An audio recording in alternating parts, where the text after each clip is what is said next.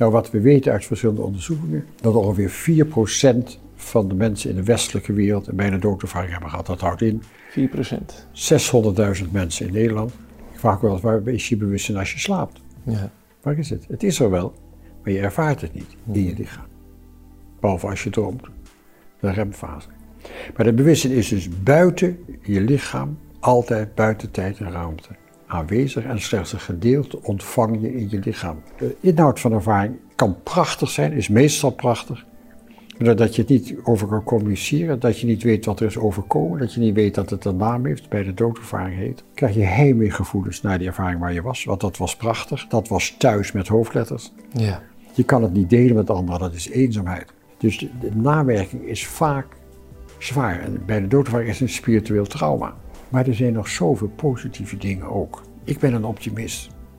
En ik denk dat we hier doorheen moeten. Ik denk dat wat de wereld en de mensen op dit moment doorheen gaat, is het wakker worden voor een nieuwe laag van bewustzijn. Het interessante is dat er onderzoekingen zijn geweest naar de hersenfuncties bij het gebruik van L S D, psilocybine en D M T. En wat je ziet, dat gedeelte van de hersenen veel minder actief worden. En met bijna doodervaring heb je helemaal geen hersenfunctie meer.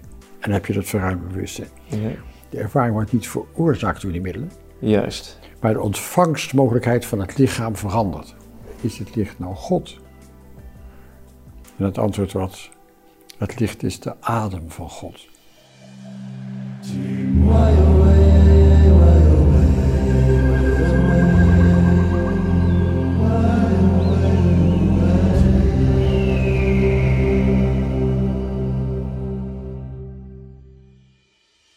Welkom beste mensen, welkom bij weer een nieuwe aflevering van Tijdboek Lumens.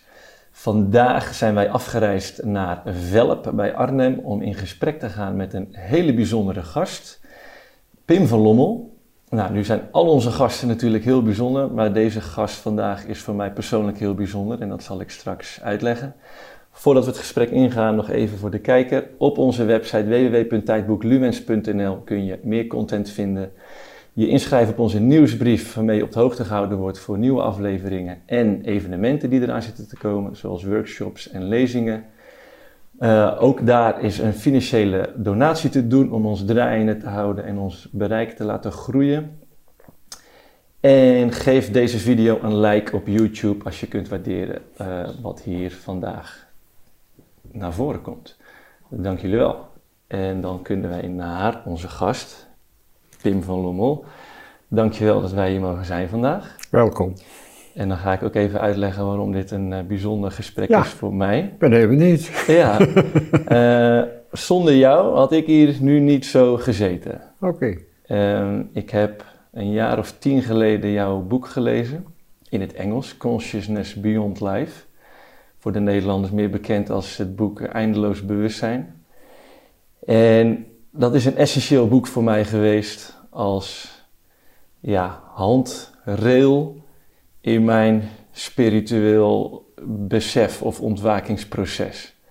Ik heb in Delft gestudeerd en alles was ja, harde materie. Alles moest aantoonbaar bewezen worden. Als het niet reproduceerbaar was, dan bestond het niet. Maar ik had wel echt een enorm gevoel van er is meer. En ik kon dat niet vatten. En totdat ik jouw boek las. En ik heb er een jaar over gedaan. Ik moest daar echt telkens van bijkomen.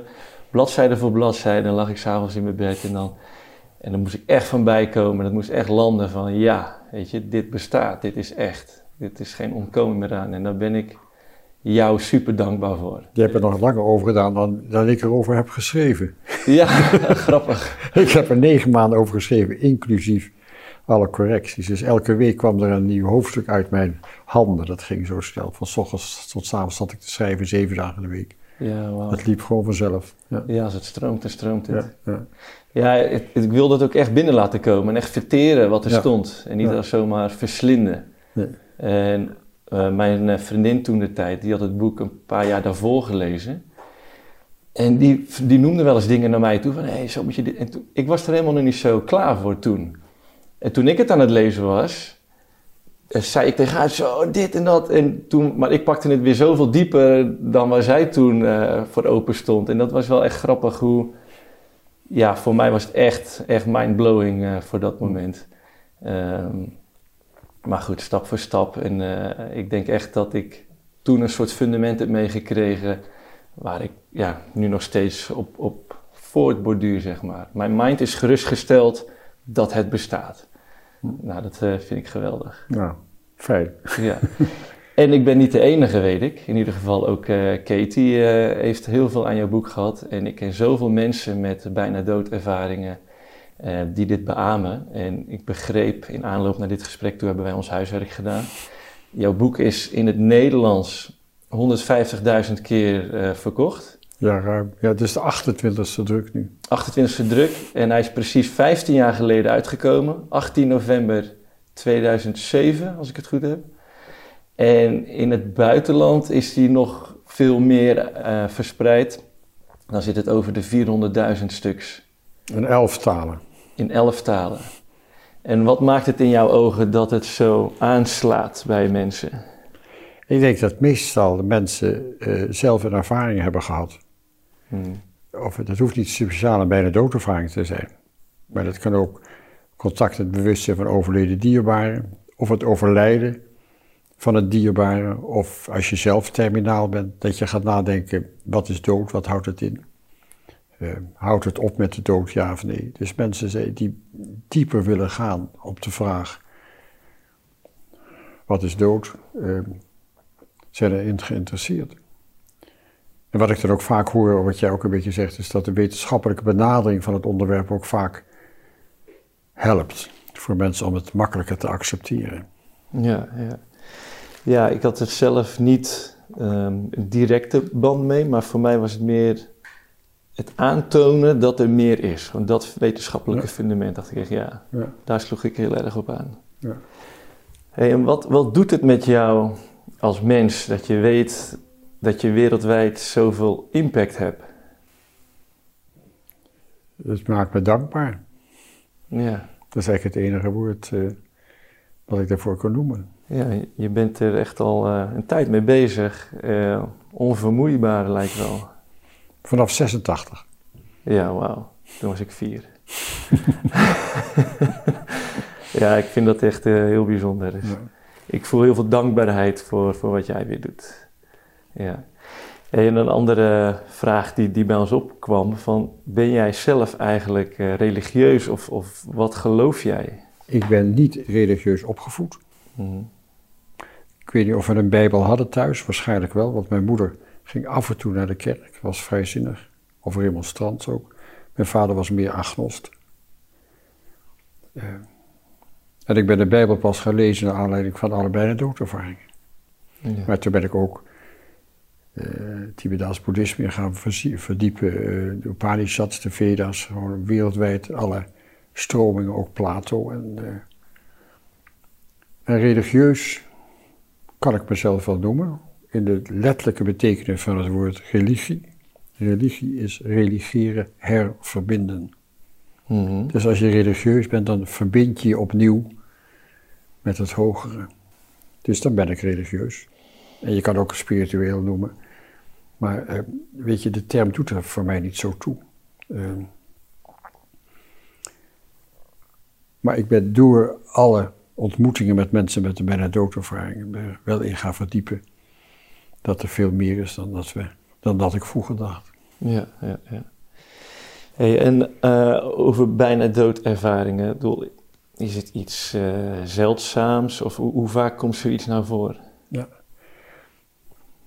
Zal ik eerst zeggen wat een bijna doodervaring is, of niet? Ja, ja dat is ook misschien een goede om daarbij te want, beginnen. Ja. Want we praten over een term. Uh, ja. Mijn definitie van bijna doodervaring is de genoemde herinnering aan een periode van een zeer bijzonder, helder, verruimd bewustzijn. En deze ervaring van bijzonder bewustzijn heeft universele elementen. Zoals uh, het gevoel of besef dood te zijn. Uh, vaak een uitreding, dat je je eigen reanimatie ziet of een operatie ziet van een positie buiten boven je levenloze lichaam. Je kan in een donkere ruimte komen, wat soms angstig is. vijftig procent vindt het een angstig moment. En dan zien ze een uh, lichtstipje waar ze naartoe getrokken worden, wat ze meestal als tunnel beschrijven. Ja. En dan kunnen ze in een andere, niet-wereldse dimensie komen met Prachtige landschappen, prachtige muziek, prachtige kleuren. Daar kunnen ze overleden dierbaren ontmoeten, waar ze mee kunnen communiceren. Uh, ze kunnen een wezen van licht ontmoeten. Ja. En vaak in de aanwezigheid van een wezen van licht kunnen ze een terugblik krijgen in hun leven. Dat betekent vanaf de vroegste jeugd beleven ze opnieuw alles.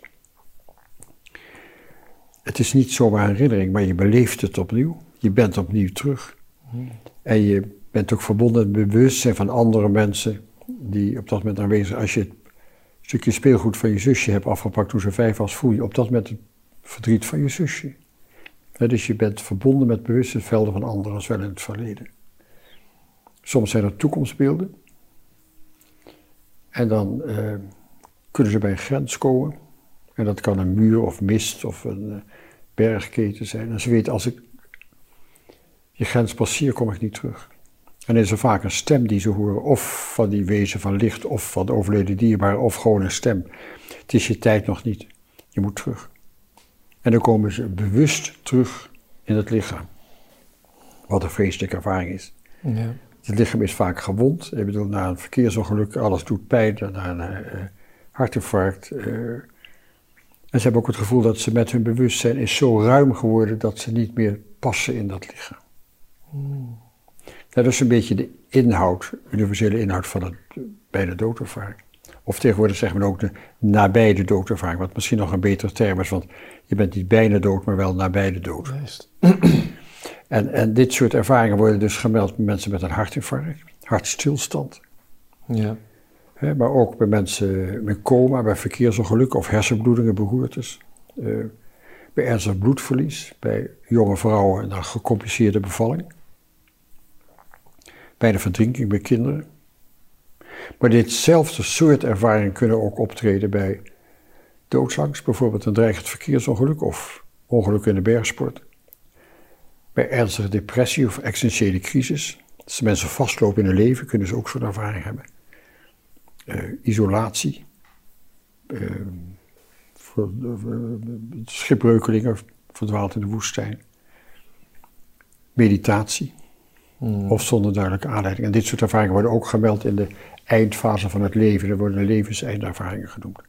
Dus je hoeft niet altijd een niet functionerend brein te hebben om dit soort, soort ervaringen te hebben. Voor de wetenschap is het belangrijk om het onderzoek te doen. Ja. Bij hartstilstandpatiënten, omdat het, de hersenen dan niet functioneren. Nou, wat we weten uit verschillende onderzoekingen, dat ongeveer vier procent van de mensen in de westelijke wereld een bijna doodervaring hebben gehad. Dat houdt in vier procent. zeshonderdduizend mensen in Nederland, zo'n uh, vijfentwintig miljoen mensen in Europa en zo'n twintig miljoen of vijftien miljoen mensen in uh, Amerika. Hmm. Uh, maar dezelfde soort ervaringen zijn in alle tijden en alle culturen gemeld. Plato schrijft, de soldaat R, dus vijfentwintighonderd jaar geleden, heeft hij een klassiek verhaal van de bijna doodervaring beschreven. Plato. Uh, dus het is in alle tijden, cultuur, ook in de middeleeuwen, uh, is het gemeld. Uh, dus het is niet een nieuwe ervaring, maar door de moderne techniek van reanimatie en een betere behandeling van mensen met hersenletsel komen er steeds meer mensen terug. En horen we steeds vaker de, ervaring, de verhalen van de bijna doodervaring. Ja, prachtig. En uh, daar heb jij er nogal wat van uh, op een rijtje gezet en ja. meegekregen. Dus jij hebt een behoorlijk beeld.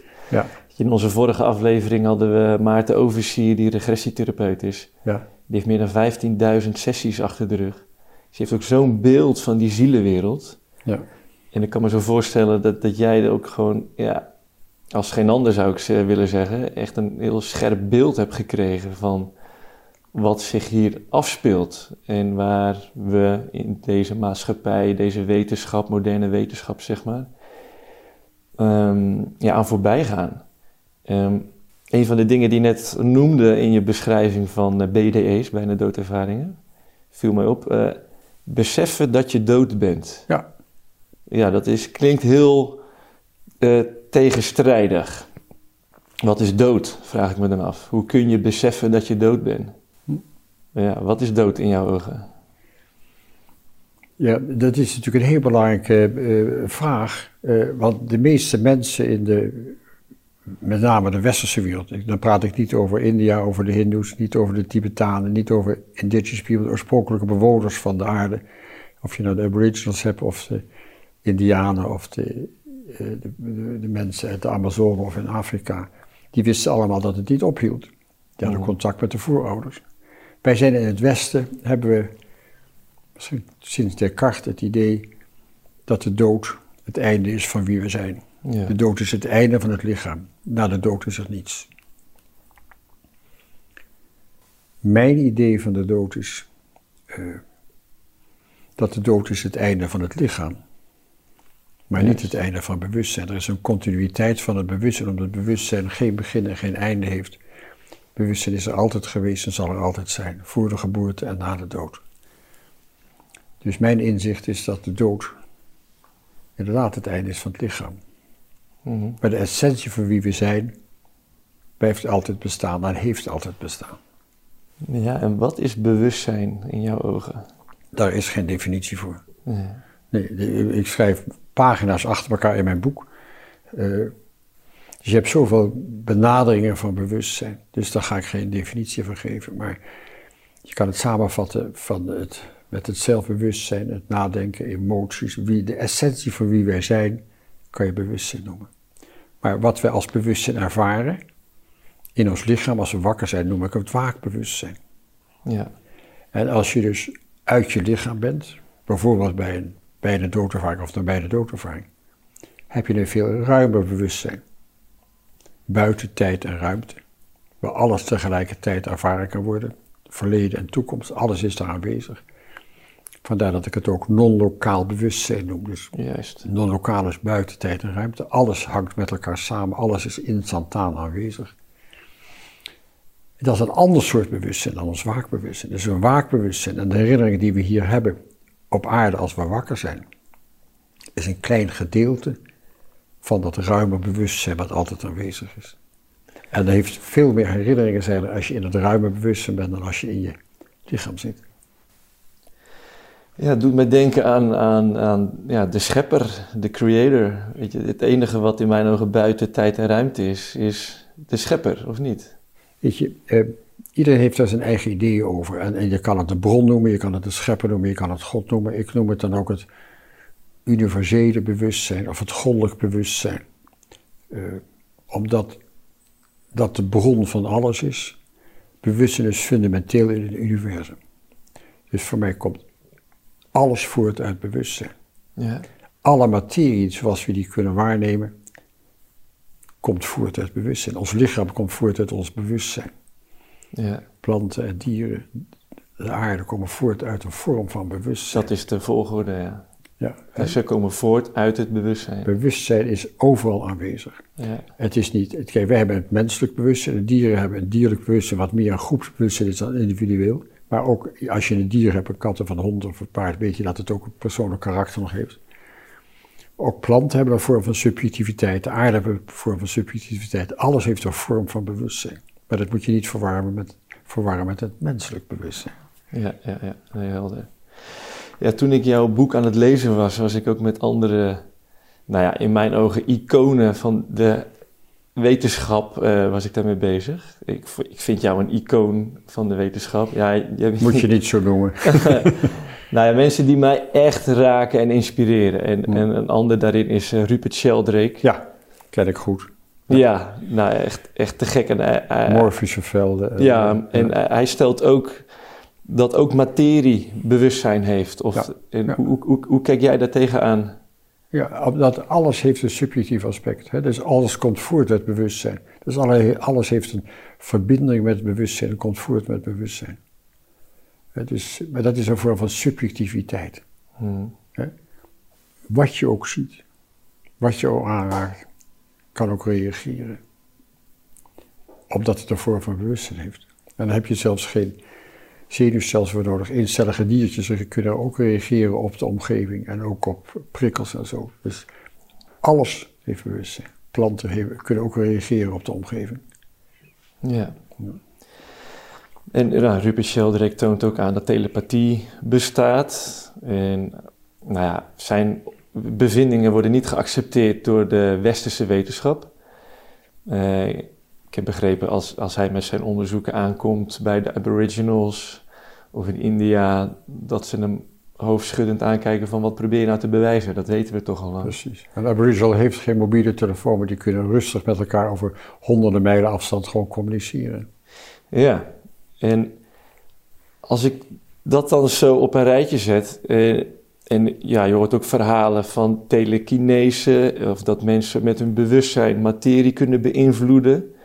Heb, heb jij daar iets van meegekregen? Of ik gezien? Ga even terug naar af nog. Ja. Want je zet een paar grote stappen zonder dat mensen het misschien kunnen volgen. Heel goed. De vraag is, uh, wat is de rol van ons brein en ons lichaam voor het ervaren van bewustzijn? Mm-hmm. En de meeste materialistische wetenschappers zijn ervan overtuigd, neurowetenschappers, filosofen, psychologen, dat het bewustzijn een product is van de hersenen.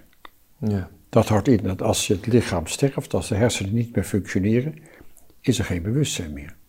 Mm-hmm. Dat is hun dogma. Dat is de nooit bewezen aanname in de huidige wetenschap. Nou, hoe kan het dan dat wij bewustzijn ervaren? En ook helemaal, hoe kan het dat we bewustzijn ervaren als de hersenen niet meer functioneren? En dat is de reden dat we dat onderzoek hebben gedaan bij mensen met een hartstilstand. Die zijn klinisch dood. Dat betekent bewusteloos. Op basis van de uitval van de bloedcirculatie, geen bloeddruk meer, geen ademhaling meer.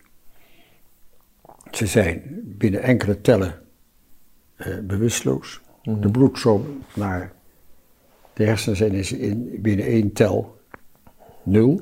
Gaat ja. geen bloed meer naar de hersenen. Alle lichaamsreflexen zijn verdwenen. Dat is een functie van de hersenschors, van de cortex. Mm. Alle hersenstamreflexen zijn verschenen, verdwenen. Dus de voorreflex, je kan een vinger in iemands keel steken zonder probleem. De cornea reflex, lichtstijve pupillen zijn allemaal klinische verschijnselen bij die mensen. En ze ademen ook niet meer, omdat het ademhalingscentrum dicht bij de uh, hersenstam ligt. Ja. En er zijn dus onderzoeken geweest bij mensen met een E E G-registratie, ook bij dieren. En dan zie je dat na tien of twintig seconden de elektrische activiteit van de hersenen volledig is verdwenen. Dat betekent dat na tien tot twintig seconden na een hartstilstand de hersenfuncties volledig zijn uitgevallen. Dat is nog reversibel binnen de eerste vijf minuten tot tien minuten. Dus je moet snel reanimeren, anders ben je te laat. Ja. Het is het, klinisch dood is het begin van het stervensproces. En als je te lang wacht of als je op straat een hartstilstand krijgt, dan zijn ze niet snel erbij. negentig procent gaat dan dood. Ja. Maar als je dus te lang wacht, sterft iedereen na vijf tot tien minuten. Omdat de hersenen onherstelbaar beschadigd zijn. Ja. En op dat moment hebben dus een stel mensen een helderder bewustzijn dan ooit. Met de mogelijkheid van waarnemen, buiten en boven het lichaam. Met helder nadenken, met emoties, met herinnering tot aan de vroegste jeugd. Toekomstbeelden, communicatie met overleden dierbaren. Dat moest dus niet mogelijk zijn. Dat nee, kan niet. Dat moet fantasie zijn. Dat, dat, dat is niet fantasie, omdat we sommige dingen kunnen controleren. Ja. En bijvoorbeeld ontmoeten van mensen die, waar, waar je niet wist dat ze dood waren, die je ontmoet. Uh, Uitredingsverfahren kan je controleren, navragen aan de artsen, verpleegkundigen of uh, familieleden wat er precies op dat moment gebeurde. En dan klopt het met wat ze hebben waargenomen uit de positie buiten en boven hun lichaam. Dus je kan het ook controleren. Maar dat betekent dat het bewustzijn buiten tijd en ruimte altijd aanwezig is. Ik vraag ook wel eens, waar is je bewustzijn als je slaapt? Ja. Waar is het? Het is er wel, maar je ervaart het niet in je lichaam. Behalve als je droomt, de remfase. Maar het bewustzijn is dus buiten je lichaam, altijd buiten tijd en ruimte aanwezig en slechts een gedeelte ontvang je in je lichaam, via je brein en via je lichaam. En via je lichaam. Dat betekent dat je functie van je hersen en je lichaam is een zendontvanger. Dus je ontvangt gegevens uit het verruimd bewustzijn en je zendt informatie van je zintuigen, van je lichaam naar je bewustzijn. Mm-hmm. Of je noemt het een interface. Ja. En, en, en om dat dan te begrijpen, vergelijk ik het altijd met bijvoorbeeld met internet. Je mm-hmm. hebt één miljard websites en, en één miljard YouTube-filmpjes altijd aanwezig. Op dit moment gaan ze door de muren, door jou, door mij, overal heen. Die mm. elektromagnetische informatiegolven mm. zijn aanwezig, overal. Je hebt een functionerend instrument nodig. Dus als je de computer aanzet, kan je wat websites of YouTube-filmpjes ontvangen. Maar die worden niet door je website, door je computer geproduceerd. Nee, juist. Maar ze ontvangen ze. En je kan ook interactie hebben, dus je kan ook cent ontvangen, een interface. Ja. En dit doet me ook denken, ik herinner me uit je boek, dat mensen met uh, orgaantransplantaties ook andere dingen ontvangen. Ja, nou, dat komt omdat, zoals ik bewust al zei, het is niet alleen je hersenen, maar je hele lichaam heeft een ja. interfacefunctie. De hersenen hebben een belangrijke rol, waarschijnlijk het hart ook, maar elke cel heeft verbinding met je bewustzijn. Mm-hmm. En maar mogelijk is dat de D N A, dat schrijf ik ook in mijn boek, mogelijk is de D N A in elke cel uh, de interfacefunctie met een aspect van het bewustzijn. En als je, maar dat is weer een heel ruim verhaal, ik weet niet of we erop in moeten gaan, maar naar aanleiding van je vraag kan je zeggen, als je een orgaan transplanteert, mm. dan is het een levend orgaan, want een dood orgaan heb je niks meer. En een levend orgaan in een ander lichaam zal nog steeds functioneren als de ontvanger van aspecten van het bewustzijn van de overleden donor. En dat geeft veranderingen. En daar zijn artikelen over en boeken over geschreven. The Change of Heart van Claire Sylvia. Uh, ik verwijs er ook over in mijn boek. Dat betekent dat je de veranderingen die mensen meemaken in hun gevoelsleven of karaktertrekken te verklaren zijn met het karakter van de overleden donor. Dat kan in Amerika na vijf jaar bekend worden. Mm-hmm. In Nederland blijft het altijd onbekend wie je donor is, dus je kan daar geen onderzoek naar doen in Nederland. Mm.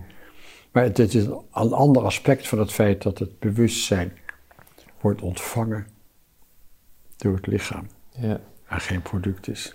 Ja, dit was voor mij echt een van de grootste eye-openers ja. ook.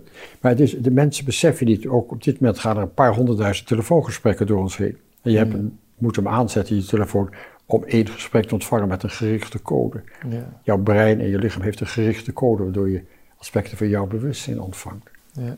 Ja. Ja, dus het is uh, altijd aanwezig. Ja. En de mensen die het levensterugblik hebben, die kunnen uren tot dagen vertellen, terwijl het hartstilstand uh, een paar minuten duurde. Omdat alles tegelijkertijd optreedt. Hè? Dus ze zeggen, op het moment dat ik ergens aan dacht, was ik daar. Ja. Op het moment dat ik aan iemand dacht, was ik daar. En ze hebben ook gemerkt dat elke gedachte die je ooit hebt gehad, is eeuwig bewaard gebleven. Ja. En elke daad of woord of gedachte naar een ander heeft permanente invloed op het ander als wel. Hm. Dat zie je weer in de terugblik. En wat, wat is voor jouzelf nou het meest sprekende voorbeeld geweest? Van... Ja, dat vind ik moeilijk te zeggen, want ik heb natuurlijk honderden of duizenden mensen persoonlijk gesproken. Mm. Ik heb sinds het artikel van The Lancet in tweeduizend één, toen we onze Nederlandse studie, prospectieve studie met vierenveertig patiënten in hartstilstand hadden overleefd, toen we dat hebben gepubliceerd, begon er een stroom van honderden e-mails per dag. Ja. En na mijn boek opnieuw. Dus ik heb jarenlang tweehonderd e-mails per dag gehad. En, uh, dus ik heb zeer veel ervaren, uh, verhalen gehoord. Ik vind het heel moeilijk om te zeggen wat je meest indrukwekkende is. Maar een van de dingen die we ook in de laatste artikel hebben beschreven is, uh, wat ik zeg, het geval van het gebit heet het dan. Mm-hmm. En dat was een vierenveertigjarige man die in een plantsoen werd gevonden.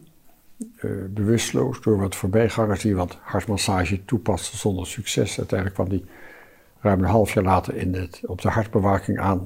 De ambulance hadden ze nog vergeefs geprobeerd te defibrilleren, stroom zo te geven wat niet was gelukt. Dus hij kwam binnen op de hartbewaking. Zijn lichaam was al koud, had al wat lijkvlekken, uh, had geen ademhaling, geen, geen circulatie, geen bloeddruk, geen pols. Uh, Pupillen reageerden niet op licht. Dus het eerste wat de verpleegkundige deed was proberen extra zuurstof te geven door te intuberen, dus een buisje in de keel in te brengen om zuurstof extra toe te voegen, naast de hartmassage die ze deden. En toen bleek de patiënt een kunstgebit in te hebben en die heeft hij verwijderd en ergens onder in de crashcard gedaan. Ja. En uh, pas na anderhalf uur had deze man weer opnieuw bloeddruk. Uh, Een hartslag, maar dat is dan bijzonder. Het is heel lang, maar het was een jongeman, dus ze hebben er lang doorgegaan, zijn doorgegaan. Maar hij was nog wel aan de beademing, was geïntubeerd, was nog een diep coma. Mm. Toen hebben ze hem verplaatst naar de intensive care, waar hij nog een week aan de beademing heeft gelegen in een coma. En toen hij uit coma bijkwam, hebben ze hem teruggeplaatst naar de hartbewakingafdeling. Yeah. Toen hij net lag, kwam de verpleegkundige binnen voor uitdelen van medicatie. Hij zag de verpleegkundige en zei, jij weet waar mijn gebit is. Ja. Yeah. En je hebt het op een laadje gelegd, ergens onder een kar met allemaal flessen. En dan was een laadje, daar heb je het ingelegd. Nou, die verpleegkundige wist niet hoe die het had. Hij zei, maar ik heb alles gezien. Ik heb gezien hoe je mijn gebied eruit haalde, waar je het hebt neergelegd. Ik kan het kamertje, hij kon het kamertje beschrijven waarin hij was gereanimeerd. Waar hij in coma was binnengebracht en in coma was uitgereden naar de I C. Hij kon het uiterlijk van de mensen beschrijven, de verpleegkundigen en artsen die met zijn reanimatie bezig waren geweest. Hij kon ook de verpleegkundige herkennen die binnenkwam, die zijn gebied eruit had gehaald.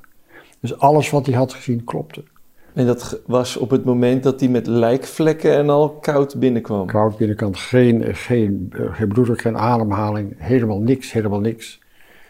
En toen heeft hij dat gezien van boven. Ook het kamertje heeft hij gezien van boven. Hij was er nooit geweest. Hij was alleen maar in coma geweest. Hij kon alles beschrijven. Wel van de positie buiten boven het lichaam. Ja, ja.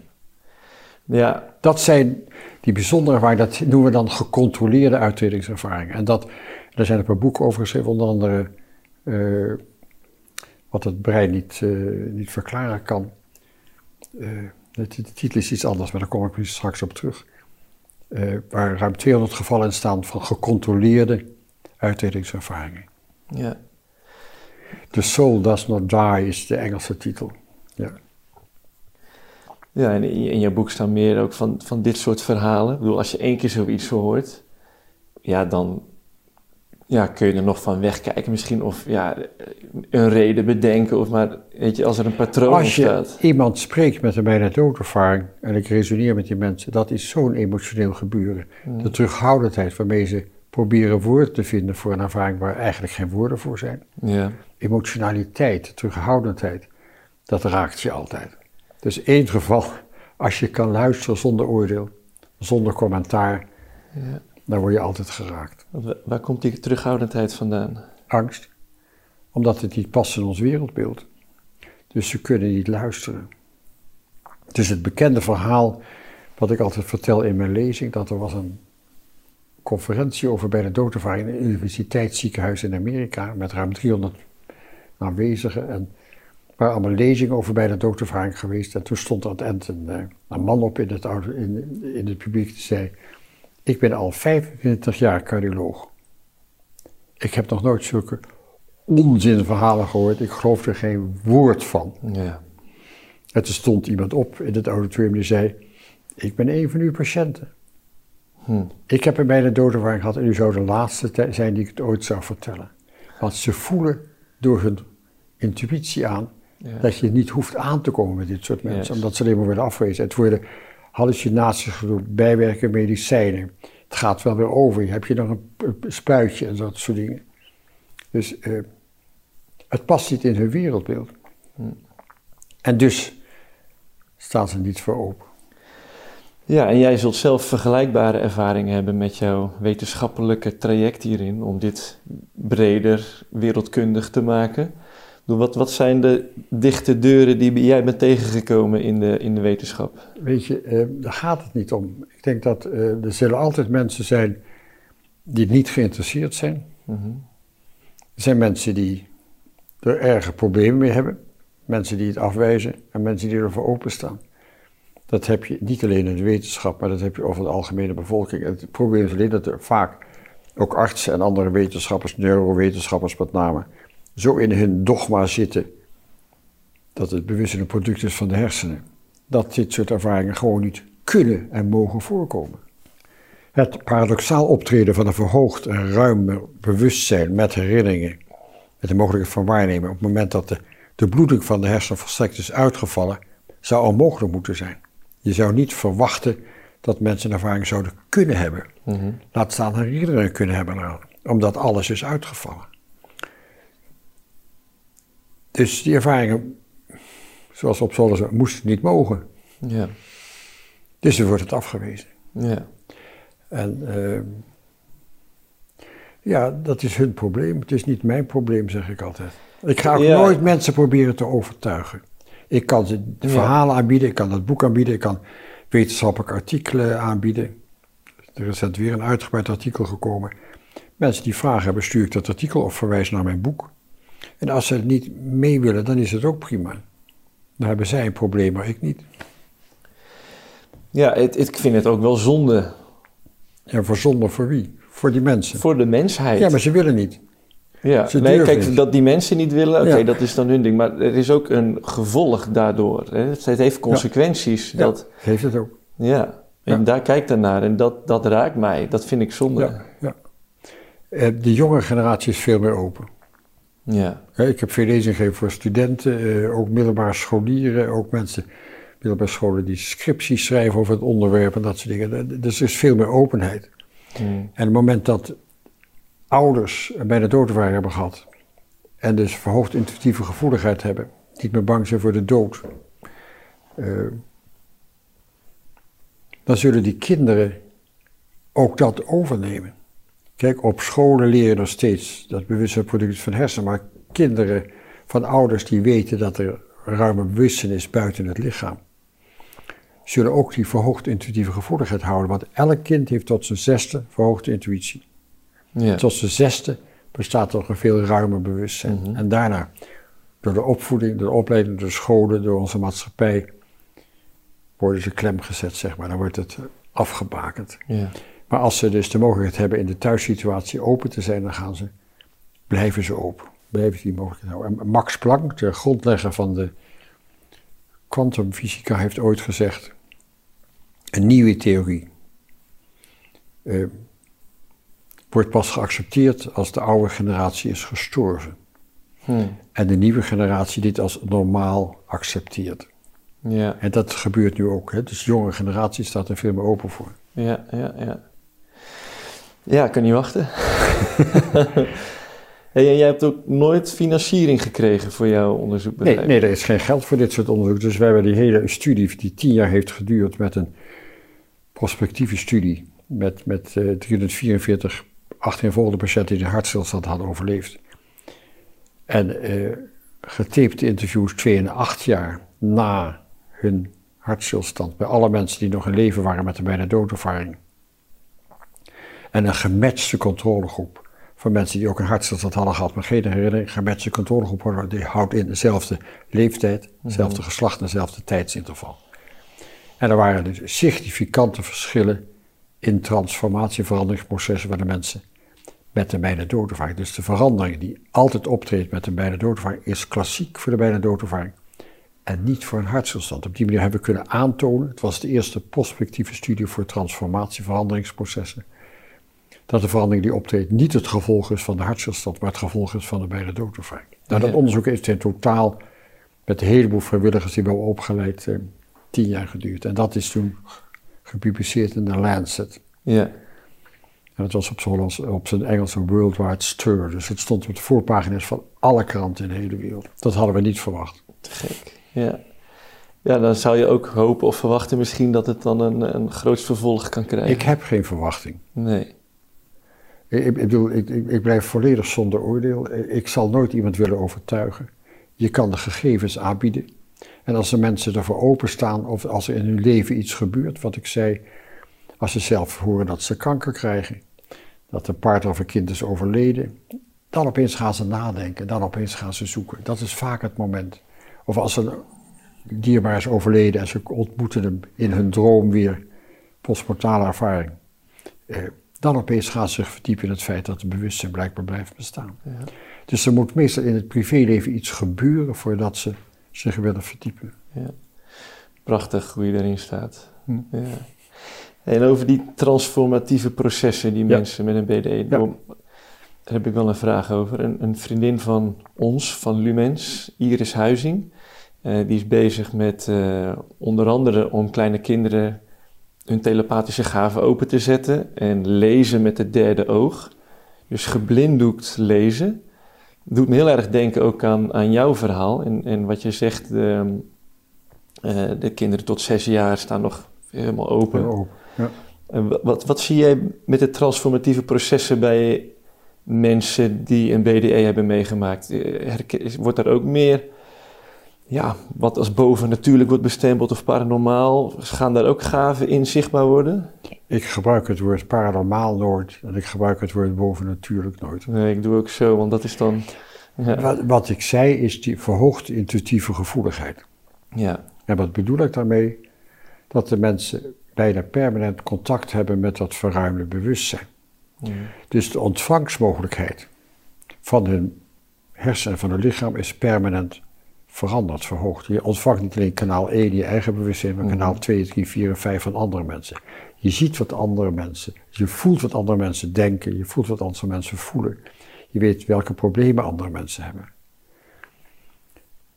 En dan gebruik ik de term non-lokale informatieuitwisseling. Dat betekent, de informatie wordt uitgewisseld buiten tijd en ruimte om. En ja. dan zeg je dus, telepathie, dat is, je voelt wat andere mensen denken.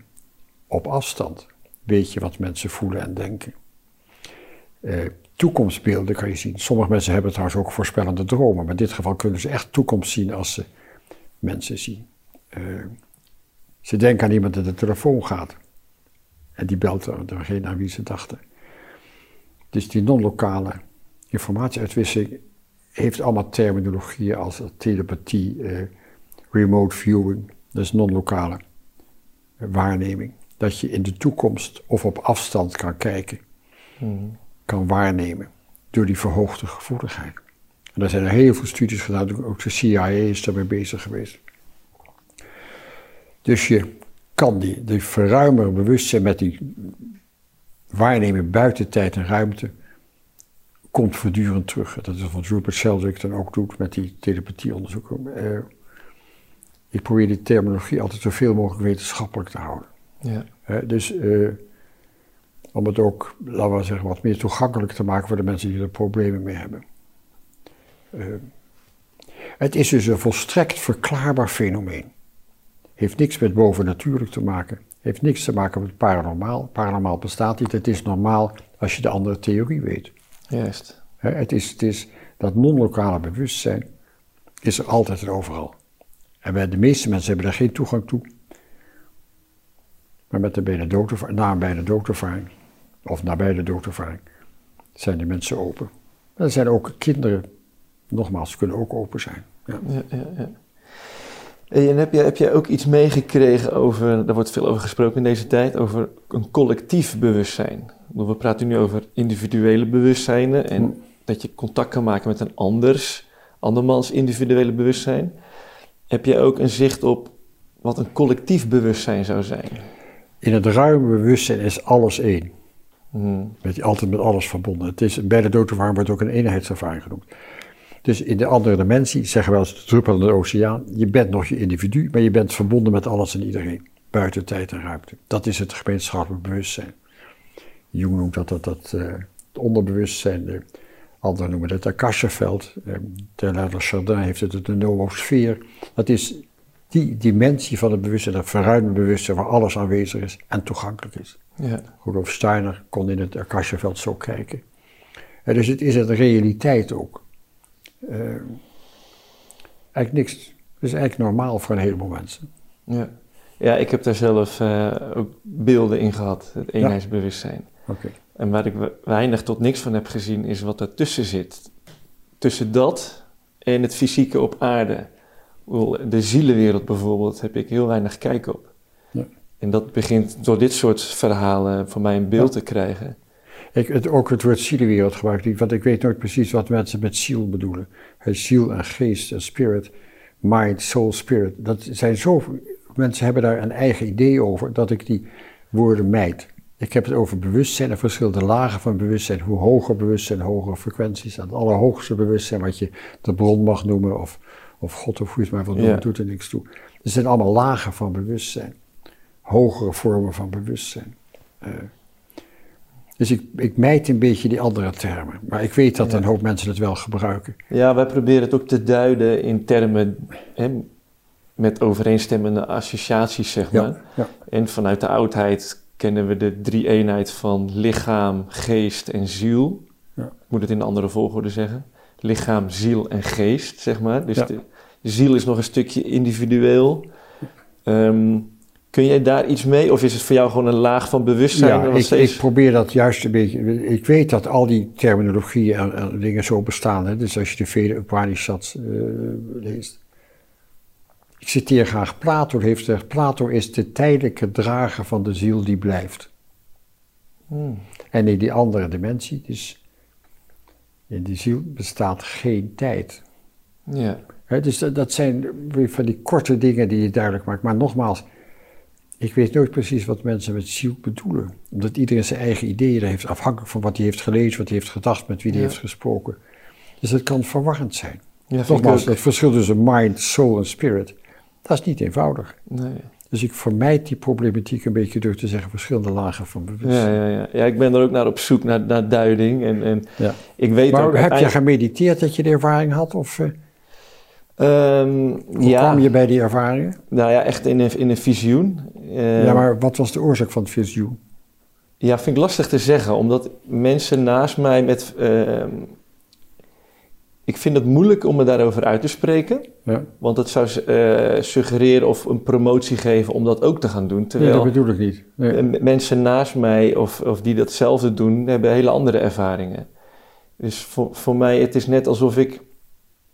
Wat voor mij het sterkste voelt is dat ik iets te zien krijg wat voor mijn pad kloppend is. Ja. En...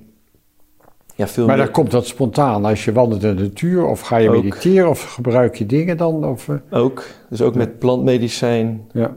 dan ook. Uh, laatst in een, ja, een spontane regressie ja, sessie ontstond er en heel heftige emoties. Ja. En ik dacht echt, zit ik mezelf nou voor de gek te houden of zo? En dat gebeurt steeds vaker. Dat ja, dingen een soort ingedrukt worden aan een besef en dat kan me echt overvallen. Ja. Dus ik wil ook niet zomaar zeggen, het komt door een ceremonie of met een plantmedicijn, want dat zou het, het daarna wijzen, maar daar komt het niet door. Dat is, meer, dat is een manier voor mij geweest om iets te faciliteren, wat ook op honderd en één andere manieren kan. Ja. Je krijgt vaak de vraag of je met psychedelics, dus, uh, dus dimethyltryptamine, ayahuasca of L S D of psilocybine, paddo's, of je dit soort ervaring kan krijgen. Ik zeg altijd, meestal niet. Heel zelden wel. En ja. als ze het echt hebben, voor hun bewustzijn is het ook voor mij bewijzend als ze een transformatie hebben. Als ze veranderen van levensinzicht. Het interessante is dat er onderzoekingen zijn geweest naar de hersenfuncties bij het gebruik van L S D, psilocybine en D M T, dimethyltryptamine. Ja. En wat je ziet, dat gedeelte van de hersenen veel minder actief worden. Ja. Dus je bewustzijn wordt ruimer, maar je hersenfunctie gaat naar beneden.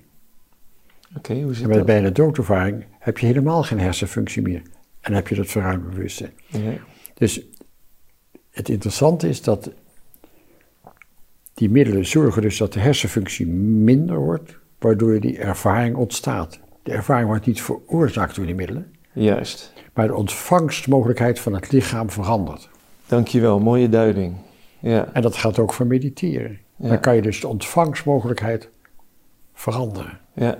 Ja, ik heb het ook in diepe meditatie gehad. Uh, ja, precies. Maar jaren. dat, nogmaals, dus ook de psychedelics veroorzaken het niet.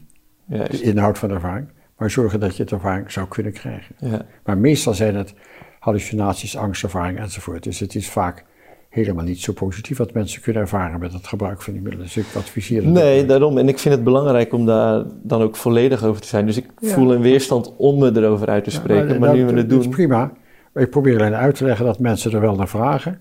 Ja. En dan is dit mijn uitleg. Ja, nee, heel mooi. Kijk, ik, ik geloof ook, die medicijnen zijn er voor een bewuste reden. Ik voel echt dat het heilig is. Hm.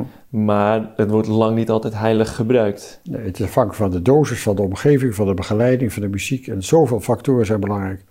Ja. Of het effect heeft, ja of nee. Ja.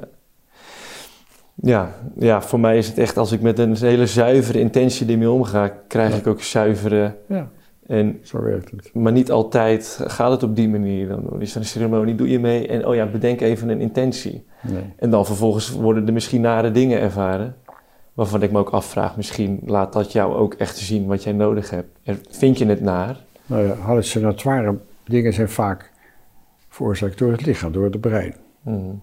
En niet door dat verruimde bewustzijn. Ja. Dat zijn breingebonden, lichaamsgebonden ervaringen, ja. hallucinaties. Je hebt een illusie van hallucinatie, heb je een functionerend brein voor nodig. Vandaar dat bij de doodervaring, bij een hartstilstand, bij definitie nooit een illusie of een hallucinatie kan zijn, omdat je brein niet functioneert. Ja, ja, ja. ja.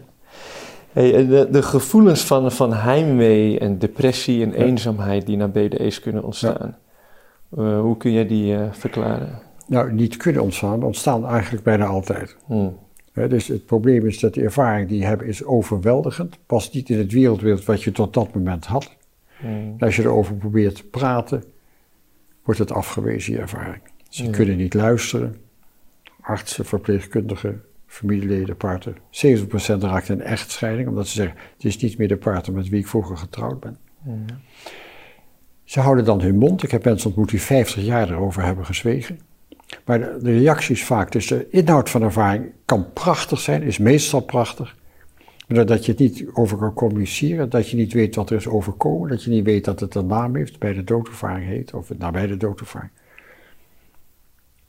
Krijg je heimwee gevoelens naar die ervaring waar je was, want dat was prachtig, dat was thuis met hoofdletters. Ja. Uh, en uh, je kan het niet delen met anderen, dat is eenzaamheid. En je wordt depressief, want niemand kan luisteren. Dus de, de nawerking is vaak zwaar. En bij de doodervaring is het een spiritueel trauma. Ja. En dat kan jaren duren tot je iemand hoort, eh, ontmoet die kan luisteren. Of je ziet een programma op de televisie. Ik ken mensen die op televisieprogramma's zagen en dan een paar dagen hebben gehuild of een boek lazen of mijn boek lazen. Of opeens helemaal verboten waren van dat is precies wat ik heb meegemaakt. En dan pas aan de acceptatie kunnen beginnen. Mm. Dat duurt jaren. En als je het kan accepteren, kan je het integreren. En dat betekent dat je gaat leven naar je inzichten. Dat het ja. niet om het uiterlijke wereld gaat, niet om macht, niet om geld, niet om pracht, niet om mooie auto's, uh, jong lijf. Dat is allemaal in, in, niet ja. de essentie. Essentie ja. is wat anders. Ja, ja. Samenhang met de natuur. Alles hangt met elkaar samen. En als je daarna gaat leven, dat wordt heel moeizaam geaccepteerd voor de mensen. Nou, dat herken ik uh, enorm. uh, de, niet het depressieve dan. Nee. Uh, wat ik bij mij heb meegekregen is juist de bedoeling om wat ik gezien heb, het goddelijke, om dat op aarde nou, te manifesteren. De liefde, de harmonie, de balans, de vrijheid. Ja. Je noem maar op, al die mooie dingen. Ja, um, ja echt als een soort missie, zeg maar. Ja. Um, dus niet die depressiviteit, maar wel ja. de eenzaamheid en totaal geen behoefte meer aan dingen waar ik voorheen zo'n ja. behoefte aan had. Ja. He, geld te erkennen. Ik zeg altijd, ik heb geen missie. Maar wat toch wel interessant is, om die transformatie, die veranderingproces is heel, heel belangrijk is dat je dus onvoorwaardelijke liefde ja. en compassie en empathie hebt ja. naar jezelf. Mm-hmm. Begin met jezelf. Accepteer al je negatieve kanten die we allemaal hebben. En dan empathie, compassie en onvoorwaardelijke liefde naar de ander, naar de natuur en naar de aarde. Ja. Maar het begint met liefde naar jezelf. En accepteren ja. van je schaduwkanten. Dat is een van de lessen die de mensen meekrijgen ook. Diepe zucht. Ik zie het. ja, nee, ja die, die voel ik, weet je. Ja, ja. Um, dat voel ik ook echt als onderdeel van mijn missie. Ja, kijk, het woord missie is ook zo'n beladen woord waar ja, allerlei associaties ja. bij zitten. Een, een ja. bedrijf heeft ook een missie. Ja, daarom, daarom, daarom gebruik ik het woord ook nooit. Ja. Je wil graag jouw inzichten delen met anderen. Mag ik het zo noemen? Ja, en ik, ik, voel, ik kom telkens weer thuis, want ik heb mijn programma wat naar buiten toe gericht is. Dat is van jongs af aan erin geprent, school en Hollywoodfilms en, en noem maar op. Maar ik kom telkens weer thuis bij, oh nee, wacht. Het gaat om eerst mijzelf, Precies. eerst die eigen groei, eerst Precies. die volledigheid. Precies. En dan vanuit dat verhoogde potentieel naar buiten toe treden. En zo bid ik ook voor mijn eten iedere dag. Ja, ja. Voor dit stukje. Ja. Eerst zelf groeien, die zelfliefde, die zelfkennis. Precies. En dan naar buiten toe. Maar dan struikel ik weer, vroeg of laat. En dan kom ik weer terug bij die zelfreflectie. Oh, wacht. Maar wil je te graag dan? Dat denk ik. Ja, dat voel ik aan je manier waarop je het vertelt. Dat is ja. mijn intuïtie weer. je, wilt, je hebt een missie, maar deel het met anderen in ja. liefde. En dat is genoeg. Ja. Je hoeft niet om het effect te gaan. Dat hoeft niet te gaan met de mensen die zich geraakt voelen. Ja. Ze zullen zeker worden geraakt, maar dat is niet de opzet. Dat is het verschijnsel van het feit dat jij het met mensen deelt. Daar gaat het om. Ja, ik, ik, ik denk wat mij drijft, ik denk, ik voel, ik, uh, is dat ik ook verdrietig ben om de wereld. Ja, dat is een heel invoelbaar gevoel ook. Ik zie het ook aan je. Uh, maar er zijn nog zoveel positieve dingen ook. Ik ben een optimist. En ik denk dat we hier doorheen moeten. Ik denk dat wat de wereld en de mensen op dit moment doorheen gaat, is het wakker worden voor een nieuwe laag van bewustzijn. En dat gaat met pijn gepaard en met verdriet gepaard. Je kan niet zomaar in een hogere dimensie komen zonder pijn en verdriet. Dus dat hoort er helaas bij en het is een drama voor een hoop mensen. Als je ziet hoe de mensen met de aarde, aarde omgaan en uh, wat we eten, zeg ik altijd ook maar. Mijn vrouw is heel strikt vegetarisch. Ze zegt dat alles wat ogen he, heeft, dat eet ik niet. Nou, ik, ik ben ook thuis is vegetarisch, misschien dat ik twee keer per, drie keer per jaar een visje eet in een restaurant, maar verder hebben we al vijfentwintig jaar in. En, uh, hier in onze schuur komen vijftien tot twintig families hun biologisch dynamische groenten ophalen. We zijn een verdeelcentrum voor biologisch dynamische groenten. Dus we proberen ook echt bewust te leven, bewust met de natuur om te gaan. We zijn ook altijd buiten bij de uh, tuin. We wonen een paar honderd meter van het Nationaal Park Veluwezoom. Dus uh, als je de vogels hoort en ziet, uh, dan zijn er zoveel mooie dingen. Mm. Ik, ik, ik heb ooit een vergelijking gehoord, dat vind ik wel mooi. Hè? Als je 's ochtends vroeg het bed nog ligt en de zon is nog niet op, dan beginnen de vogels te zingen. Mm. Hè?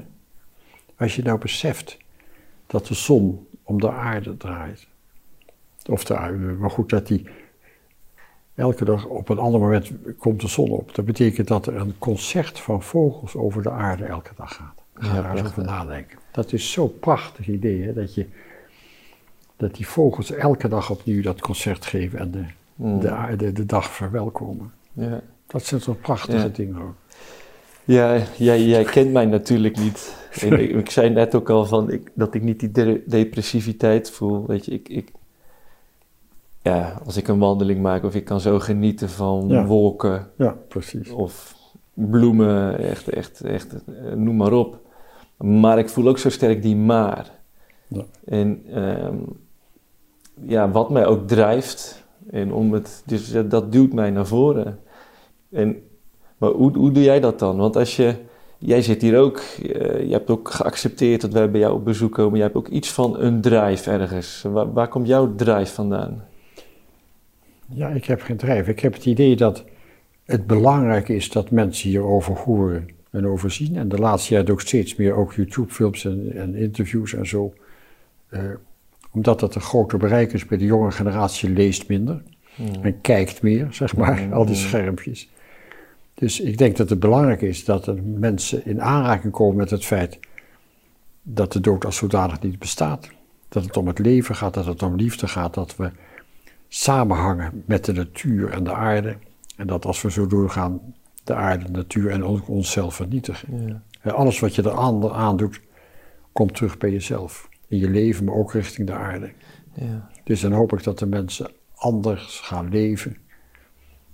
Uh, en dat gebeurt. Ja, er zijn steeds meer mensen die er toch wakker worden. Ik noem het allemaal wakker worden. Uh, maar de, het is nog een grote meerderheid die er niet voor open staat. Ja, ja.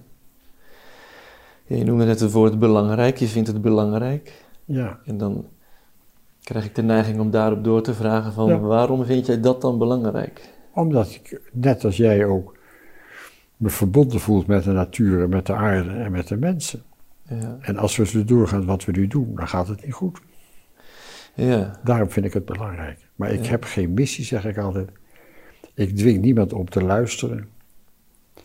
En dan moet, wat ik al eerder zei, vaak in het privéleven iets gebeuren voordat de mensen zich echt open willen, willen stellen. Ja, en die kans of ruimte heb, ja, mogen we ook geven in plaats van ja. Uh, ja. dat ik zit te schreeuwen, uh, luister naar dit. Heeft geen effect, schreeuwen heeft geen effect. Nee. nee. Stilte heeft effect. Ja, die heb ik vaker gehoord. Rust heeft effect. Ja. ja. ja. ja. Ja. ja, ik blijf rondjes lopen hierin en ik merk gewoon, er zit iets diepers in mij wat, ja. wat hieraan voorbij blijft gaan. Ja. Um, nou, maar eigenlijk... jij bent jou en dat mag toch? Mm. Ja, maar iedereen doet het op zijn eigen manier. Ja. Dat is ook goed. Kijk, en ik, ik zie ook, deels doe ik het al heel mooi. En dan kijk ik daarop terug en dan bevestig ik ook aan mezelf van ja, wauw, zie je, dat is veel mooier. Dat werkt ook veel beter. Werkt tussen haakjes, want ja, je hebt inderdaad dan helemaal niet meer een, een willen erbij. Hm. Uh, maar, dan, maar dan toch nou ja, ik, ik spreek het uit en ik voel het al, weet je. Ik ben gewoon onderweg, eh, zoals ja, iedereen. Zoals we allemaal zijn. Ja, ja. We zitten ook te denken om misschien raamstickers te maken voor in de auto van, van Lumens. Uh, en dan als knipoog, we zijn allemaal onderweg op die raamsticker. Ja, ja. Ja. Maar goed. Um, dan noemde je ook al iets over uh, het licht aan het einde van de tunnel. En daar hoor ik ook heel veel verhalen over. Dat dat uh, juist niet iets is om heen te gaan. En dat dat een kaping zou zijn en... Matrix, nou ik zie al aan je reactie. Maar de mensen met een, met een bijna doodervaring, die zijn niet naar dat licht gegaan, want ze zijn teruggekomen. Ze zijn wel geweest. Oké, okay, ze, ze zijn, ze zijn dat... opgenomen in het licht. Ah. En het licht is onvoorwaardelijke liefde en acceptatie. Dat Aha, is het licht. Het witte licht. Ja, en het licht is helder als duizend zonnen, maar ja, je kan erin kijken. Ja. Dus het verblindt niet, want je hebt ook geen ogen. Op dat moment dat je het ziet, ja, waar, neemt het waar. En uh, ik ken het verhaal van iemand die pas in het licht met overleden dierbaren. En dat licht was liefdevol, hè, onvoorwaardelijke liefde, kennis, inzicht, hmm. acceptatie. En die vroeg toen aan die overleden dierbaren, is het licht nou God? En het antwoord was, het licht is de adem van God. Hmm. Er is iets nog buiten en boven ons voorstellingsvermogen. Dat is pas God, dat is pas dat allerhoogste ja. Ja. bewustzijn. Ja. Maar het be- hoger bewustzijn zijn lichtwezens. Ja. Dat is licht. Jouw hogere zelf met een hoofdletter is een lichtwezen. Ja, ja nou ja, prachtig antwoord. Uh, want hier zijn zoveel verhalen op. En er zijn ook heel veel verhalen vanuit een andere kant uh, worden die ge- gevoed. En om dan, als je overgaat hè, na het overlijden van het menselijk lichaam, zeg ja. maar... Uh, wat doet je ziel dan? Hè? Je hoort zoveel verhalen over ja, dolende zielen. Um, dus wel naar het licht gaan, dat is tenminste... Ja, sommige mensen weten nog niet waar het licht is. En die zullen dan, wat je noemt, dolen. Ja. Uh, het, het, als, met name een acute dood is vaak... beseffen de mensen niet dat ze dood zijn. Uh, verkeersongelukken voor soldaten... die denken dat ze nog steeds levend zijn. Want ze nemen de wereld wel waar... Maar ze gaan dwars door alles heen. Yes. Ze kunnen niet communiceren met de levenden. Ze gaan door structuren heen. Dus ze denken dat ze er nog zijn. En zijn die te helpen? Is daar iets voor te doen? Ik denk dat elk mens altijd wordt geholpen. Ook in die ons... zielen? Jij wordt hier al geholpen. Je hebt altijd ja. mensen, beschermengelen, hoe je het wel wil noemen, bij je. En als je overleden bent, heb je ook beschermengelen bij je. Alleen je moet er wel voor openstaan en je moet weten dat ze er zijn. Ja. Als je niet weet dat ze er zijn, zal je ze ook niet zien. Ja. Kijk, nou, ik, ik heb gezien, en voor mij is dat een weten, dat uiteindelijk alles thuis wordt gebracht. Maar dat het ook aan ons is om de manier waarop dat gebeurt in te vullen. En om daarnaar te luisteren en voor open te stellen. Ja, als je denkt dat met de dood alles ophoudt, dan weet je werkelijk niet waar je bent als je overleden bent. Juist. Ja, en als je erin hebt verdiept dat de dood, dat alleen de dood van het lichaam is, maar dat het bewustzijn doorgaat, omdat het er altijd is geweest. En wat je zou kunnen meemaken eh, als je dood bent. Dus wat je gelooft is echt doorslaggevend? Je creëert je eigen werkelijkheid. He, ook nu, in ons lichaam creëren we onze eigen werkelijkheid. De werkelijkheid zoals we die zien is subjectief. Als je verliefd bent, is de wereld prachtig. Als je depressief bent, is dezelfde wereld een ramp. Ook buiten je lichaam creëer je eigen werkelijkheid. Ja. Dus als je in, in een donkere gedachtegang zit, zal die wereld ook donker zijn. Maar er zijn altijd heel veel lichtpunten en daar moet je op concentreren. Ja, ja, ja. Alles is een creatie van ons bewustzijn. Alles. Ja. Hier en daar. Ja. Ja, ik heb ook begrepen dat... De bardo's van de Tibetanen. Sorry? De bardo's van de... Het zijn bardo's? Zeven bardo's. Het is de zeven stadia waar ze doorheen gaan na het overlijden. De eerste ja. negenenveertig dagen. Na het overlijden. Dat zijn allemaal... Beschrijven ze ook dat het een bewuste constructie is van hun eigen bewustzijn... waar ze steeds doorheen moeten. En beseffen dat het een eigen bewustzijnsaspect is waar ze doorheen moeten. Uh, dit doet me ook denken aan verhalen die ik regelmatig hoor over... overleden mensen, zielen, die naast hun graf staan te wachten op de terugkomst van Jezus Christus. En daar dus blijven wachten. Dus niet verder gaan, omdat ze dat altijd geloofd hebben. Uh, heb je daar een kijk op of iets over gehoord? Ik ken die verhalen niet. Oké. Okay. Ik weet wel dat er bepaalde godsdiensten zeggen dat er een opstanding is van het lichaam. Hè? Op een ja. moment, nou ja, daar geloof ik ook niet in, want je lichaam kan niet opstaan. Het is je bewustzijn. Maar dat wacht, hoef je ja. niet mee te wachten, want je bewustzijn is direct alweer in die ruimere dimensie. Ja, ja, ja. Waar, waar zit voor jou de, de identiteit van de mens? Ik bedoel, jij bent Pim van Lommel, ik ben Ferdinand van der Neut. Hè, maar dit lichaam, hè, als dit overlijdt, gaat onze ziel verder. We voelen ons nog steeds die persoon of die identi- identiteit. Ja. Wat is jouw beeld daarop? Waar zit je identiteit? Wat is dat? Wanneer is dat begonnen? Wanneer houdt dat op? Heb je daar een kijk op? Het is er altijd geweest. Het zal er altijd zijn. Dat noem ik dan je hogere aspect of je hogere zelf met hoofdletter. Ja. En slechts een gedeelte van dat hogere zelf zal opnieuw een lichaam zoeken. Om ja. bepaalde lessen te kunnen leren. En dat is dan het ego wat je hebt in je lichaam ervaart. Maar dat ego is een lichaamsgebonden aspect van je bewustzijn. En als je er weer uit bent, zit je weer in dat hogere bewustzijn. Dat hogere zelf. Oké, okay, dus na mijn overlijden gaat een deel van mijn hogere zelf kan weer gaan incarneren elders. Waarschijnlijk is dat het verhaal uh, wat ik heb begrepen. Ja, het zijn uiteindelijk inderdaad alleen maar verhalen waar we het mee moeten doen. Ik, het blijft gewoon interessant, weet je. We zullen altijd op verkenning blijven en vragen blijven stellen. En dan telkens weer terugkomen bij van ja, uiteindelijk is het toch maar een verhaal allemaal. Ja, de vraag is altijd, is er reïncarnatie reëel of niet, hè? Ja. Even die vragen. En uh, er is natuurlijk heel veel onderzoek naar gedaan. Onder andere Ian Stevenson heeft een paar duizend gevallen onderzocht. Meestal zijn het spontane verhalen van kinderen onder de vier jaar. Mm-hmm. Vaak gepaardgaande met uh, trauma's, met nachtmerries, met verhalen. En als dat dan uitgezocht wordt, blijft, blijkt meer dan negentig procent van die verhalen te kloppen. Dat ze in een ander dorp wonen, velen zitten uit, uit uh, India, maar ook andere landen, uh, ook in Amerika en overal zijn verhalen van reïncarnatie. En hij heeft zo'n veertig gevallen verzameld van mensen die uh, een lichaamskenmerken hebben die passen bij de manier van overlijden in het vorige leven. De spontane reïncarnatieverhalen zijn bijna altijd een traumatische dood in het vorige leven en komen meestal binnen een paar jaar terug in een nieuw lichaam. En die kunnen dus vaak bijvoorbeeld een hele tikje om de hals hebben of een wond hier en een wond daar van een kogel en zo. Dus dat zijn dus, nogmaals, het lichaam is een product van je bewustzijn. En dit soort trauma's komen dus terug in je volgende lichaam. Ja, dat doet me gelijk denken aan een aantal verhalen. Ja.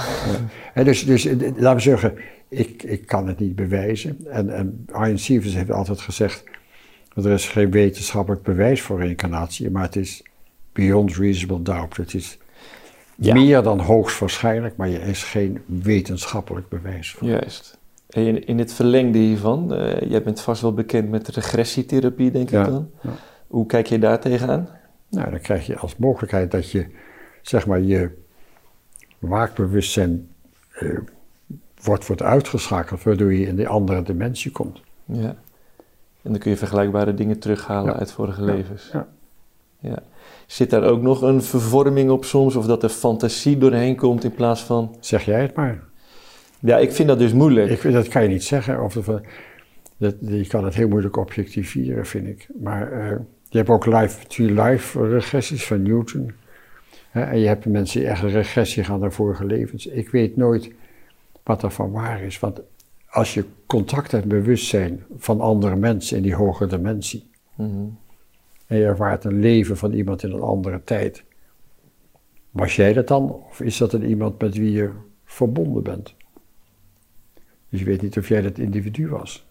Je weet alleen dat er een bewustzijn was in die tijd die dat en dat heeft beleefd. Ja. En je bent verbonden met andere bewustzijnsvelden. Dus dan weet je niet of jij dat was. Ja. Nou ja dit, ja, dit is ook wat ik uh, in mijn eigen beelden heb gezien. De, de, de extreme complexiteit. Het woord extreem klinkt een beetje extreem. Of, of, maar de, de, de diepgang en de complexiteit, het, het, het wonderschone, de, hoe magnifiek het in elkaar steekt. waar wij als mensen alsof we door een sleutelgatje zitten te kijken. Hm. En mens zijnde, mens eigen, wil je niet anders dan door het sleutelgatje toch gaan verkennen in wat voor realiteit je leeft. Maar het zit zo complex aan elkaar met lagen en dimensies wat wij helemaal geen weet of zicht van hebben. Um, maar ja goed, to be continued. Uh, wat? Regressie helpt bij sommige mensen. Dat is eerder wat ik kan zeggen. Ja. Je kan ook problemen in je huidig leven oplossen door regressie. He, dus het, het, het heeft een functie. Maar je kan niet honderd procent bewijzen dat alles wat je ervaart waar is. Ja. Dat, dat kunnen we nou eenmaal niet. Ja. Je kan niet bewijzen wat je denkt en voelt of dat waar is. Ja, ja. Ik ken je de film Flatliners. Ja. Wat vind je? Ja, ik, misschien voor de kijkers. Grote Hollywood onzin. Ja, ja, ja. Hollywood onzin. Dus je kan uh, niet een hartstilstand opwekken en dan ze weer terugkrijgen. Dat moet je ook nooit doen. Het is een volstrekt Hollywood. Ja. Niks met realiteit te maken. Ja. Maar ik heb hem uh, meerdere keren gezien. Uh, op een leeftijd ook. Ik heb oudere broers. Ik heb hem op een leeftijd gezien wat niet uh, heel uh, geschikt was voor, voor mij toen. Daarom heeft het ook zo'n enorme indruk op me gemaakt. Maar in die film gaan mensen bewust... Ja. Uh, ja, onder zeil. Iemand doodmaken. Iemand doodmaken. Iemand doodmaken. En daarna weer tot leven wekken. Hopen. Dus het zijn medische studenten. Ik weet het. Ja. Ja, en uh, als experiment, ja, om dingen uit die wereld te halen. Maar ik kan me voorstellen dat dit verhaal waar wij het vandaag over hebben ook zo'n nieuwsgierigheid oproept. Net als de plantmedicijnen, roept gewoon heel veel nieuwsgierigheid op. Wat ook weer tot misbruik kan leiden. Dit is volstrekt onverantwoord wat ze in die film laten zien. Ja. Punt. Heb je het wel eens meegemaakt dat mensen het bewust op die manier doen? Natuurlijk niet. Het is onzin. Het is Hollywood. Nee, nee, maar ik bedoel, via de, al die mails die je hebt gekregen, heb je wel eens te horen gekregen dat mensen het bewust gaan opzoeken, een, een bijna doodervaring? Je kan geen bijna doodervaring induceren. Hmm. Het kan soms gebeuren. Bij het gebruik van psychedelica, met meditatie, uh, je hebt zo'n depressie, het overkomt je. Ja. Je kan het niet bewust kiezen. Mooi. Ja, dat, nou, dat sluit ook aan bij wat ik zelf heb gezien. Je krijgt wat je nodig hebt. Die, die, ja. Er zit daar niet iets wat mechanisch werkt. Doe dit, dan krijg je dat. Het is nee. niet reproduceerbaar. Nee hoor. En daar gaat het ook haaks op de huidige wetenschappelijke consensus, zeg maar, of aanpak van het moet reproduceerbaar zijn en anders bestaat het niet. Ja. Nee, wat ik altijd zeg, dus met de huidige materialistische wetenschap is alleen datgene waar wat we kunnen bewijzen, objectiveren, meten, reproduceren en falsificeren. Ja. En wat we voelen en denken, ons bewustzijn, de essentie van wie wij zijn, kan je niet bewijzen, niet objectiveren, niet meten, niet reproduceren, niet falsificeren. Dus ons bewustzijn, de essentie van wie wij zijn, valt buiten ons huidige materialistische wetenschap.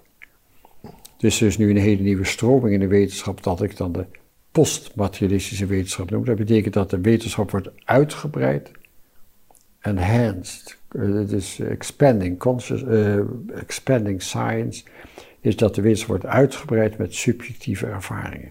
Dus subjectieve ervaringen is even belangrijk om te onderzoeken dan wat je kan meten. Prachtig. En hoe groot is die stroming inmiddels? Ja, dat weet ik niet, maar het gebeurt steeds harder, maar ook jonger. Dat is wereldwijd. Ja. Ja. Doe me denken aan een uh, uitspraak van Nikola Tesla. Uh, die zei, zodra de wetenschap zich gaat bezighouden met dit soort niet tastbare zaken, zal de vooruitgang in de wetenschap in de komende tien jaar meer zijn, ja, dan wat in de afgelopen honderden jaren ooit bereikt is. Tesla was een ingewijde. Hmm. Ja. Zoals meer mensen ingewijden waren, ja, die grote wetenschappers waren. Ja. Ja. Nou, ik vind het een uh, mooie afsluiting van ons gesprek. Um, ja, ik heb volgens mij al mijn vragen ook wel kunnen stellen. Uh, heb jij zelf nog iets wat jij zou willen delen? En misschien, als mensen mijn boek niet kennen en geïnteresseerd zijn, zouden ze het moeten lezen. Misschien moet je dat op de website vermelden. Ja, we zetten een linkje onder. En ook mijn, mijn, het is mijn website en mijn boek. Misschien is dat handig, omdat mensen verder kunnen zoeken. Als dit gesprek het begin zou kunnen zijn voor een zoektocht, kan je wat helpen om ze om absoluut, zoektocht te halen. Ja. Absoluut, absoluut. Ja. Nou, dankjewel. Graag gedaan. Uh, nou, uh, beste kijkers, ik hoop dat jullie genoten hebben van dit gesprek. Ik wel, in ieder geval. Uh, mocht dat zo zijn, geef het een like op YouTube. Dan uh, gaat het omhoog in de ratings en dan kunnen meer mensen de video ontdekken.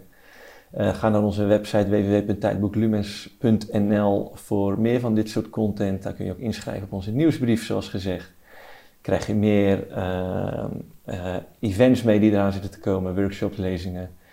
Um, en dat was het dan, denk ik. Tot de volgende keer en bedankt voor het kijken.